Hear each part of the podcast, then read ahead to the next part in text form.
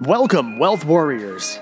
This is Tiz Gambacorta's No BS podcast, the only podcast that delivers the uncensored truth about business and investing success from the trenches straight to your earbuds. Download a free copy of the No BS Guide to Wealth at guide.tiz.tv. And now, once again, it's time to claim back the No BS truth about success and wealth.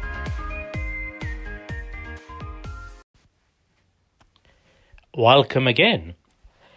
I would like to share with you the story of what my life has been like for the last couple of days.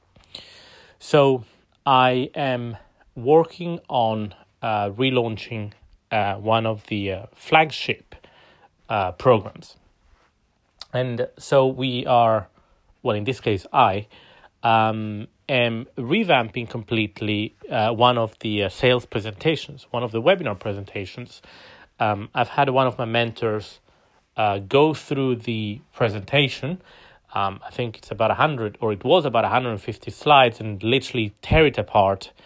And um, we are improving and improving it and completely rebuilding it. So, that in itself um, is a very heavy uh, process in the sense that you know you you you pay someone a lot of money to tell you how bad what you have done is. And even though what you have done has produced excellent results uh, you still want to improve and part of that improvement process is the the painful um, process uh, sometimes that you go through uh, to make it even better. So that in itself, um, you know, I, you know, once you kind of you get over taking the criticism, which is fine, um, the part of really redoing everything, redoing all the work is perhaps the most painful one. And I absolutely hate it uh, there are some things that naturally you enjoy doing, and there are some things that you naturally hate. And perhaps, well, in my case, I resist, and maybe you resist them too. Whether it's consciously or subconsciously, you resist them. Uh, consciously, maybe you just don't want to do them, uh, or uh, you know you just think you're not very good at them, or subconsciously, you know you self sabotage yourself right? You you find or you reason or you find reasons for why other things are higher priority. And now that thing that you don't like doing eventually, you know, keeps delayed and delayed, delayed, um, because you are uh, self sabotaging yourself uh, unconsciously. And one of the key things that I learned very early on is this concept of falling in love with hard work. This is very hard work for me. For me, um, public speaking, uh, communicating one to many, selling in general is anything but natural. Um, anything but natural. I'm an introvert. And so, fall in love with hard work, fall in love with difficult things. And as I went through this process, and I am still going through this process, there are a lot of things that uh, this particular mentor of mine told me to do that I am uncomfortable with either doing or saying. Um, things that will that improve uh, the end outcome, but I am naturally uncomfortable doing them. And I realized, well, if you're not uncomfortable, you are not growing, you are not progressing. Um, you know, I'm sure you you find yourself uh, doing certain things that you're naturally comfortable with, um, and they come very easy to you. Well, that's great, uh, but on the other hand, you're not growing, you're not pushing yourself. Um, so I started thinking, well, if I am feeling uncomfortable, that is great. That is how you grow. That's how I grow. That's how we all grow.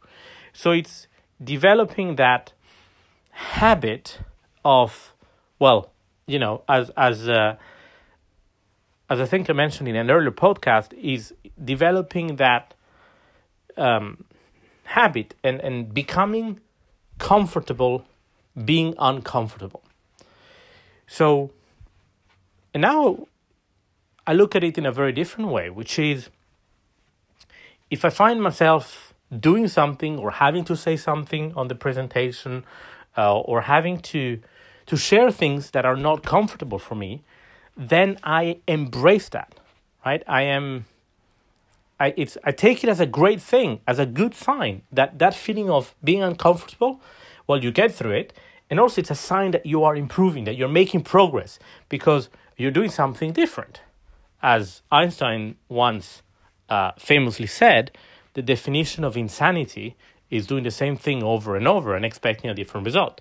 So that feeling of feeling uncomfortable, that is an indicator that you're growing, that you're making progress, that you're trying new things.